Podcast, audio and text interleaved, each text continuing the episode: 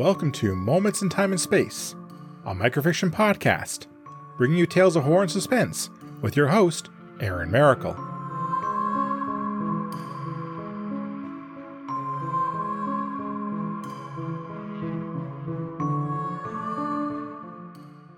Hello, everyone.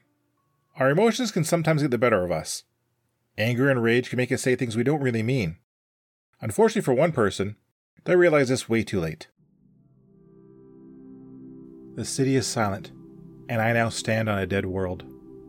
Almost everything has burned to ash, and what remains standing is scorched black as midnight. I trudge through the street, my feet kick out clouds of soot. It chokes my lungs, and tears run down my face. Each painful breath reminds me of what I have done. I kill this world. I murdered it in a fit of rage and pride. My slow steps take me to the remains of a playground where children once played.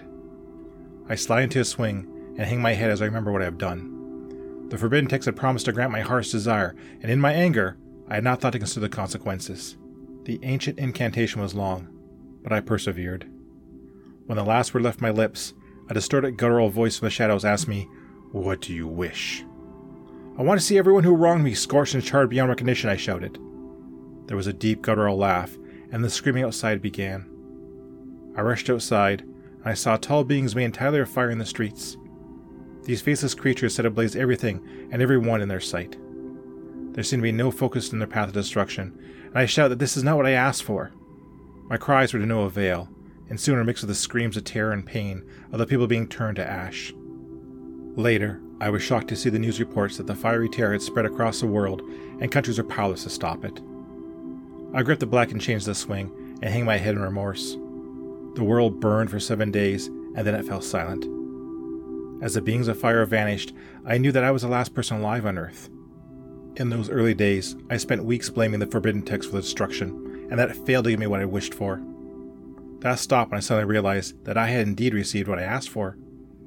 When I made that horrible wish, I felt in my heart the entire world had wronged me, and every single person was out to get me. In return for that belief, the beings of fire had scorched the world.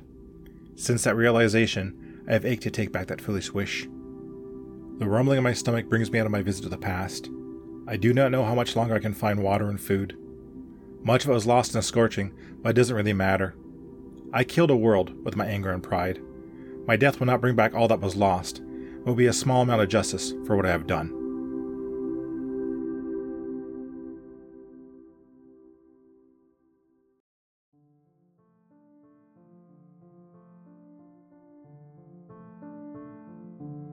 Be careful what you wish for.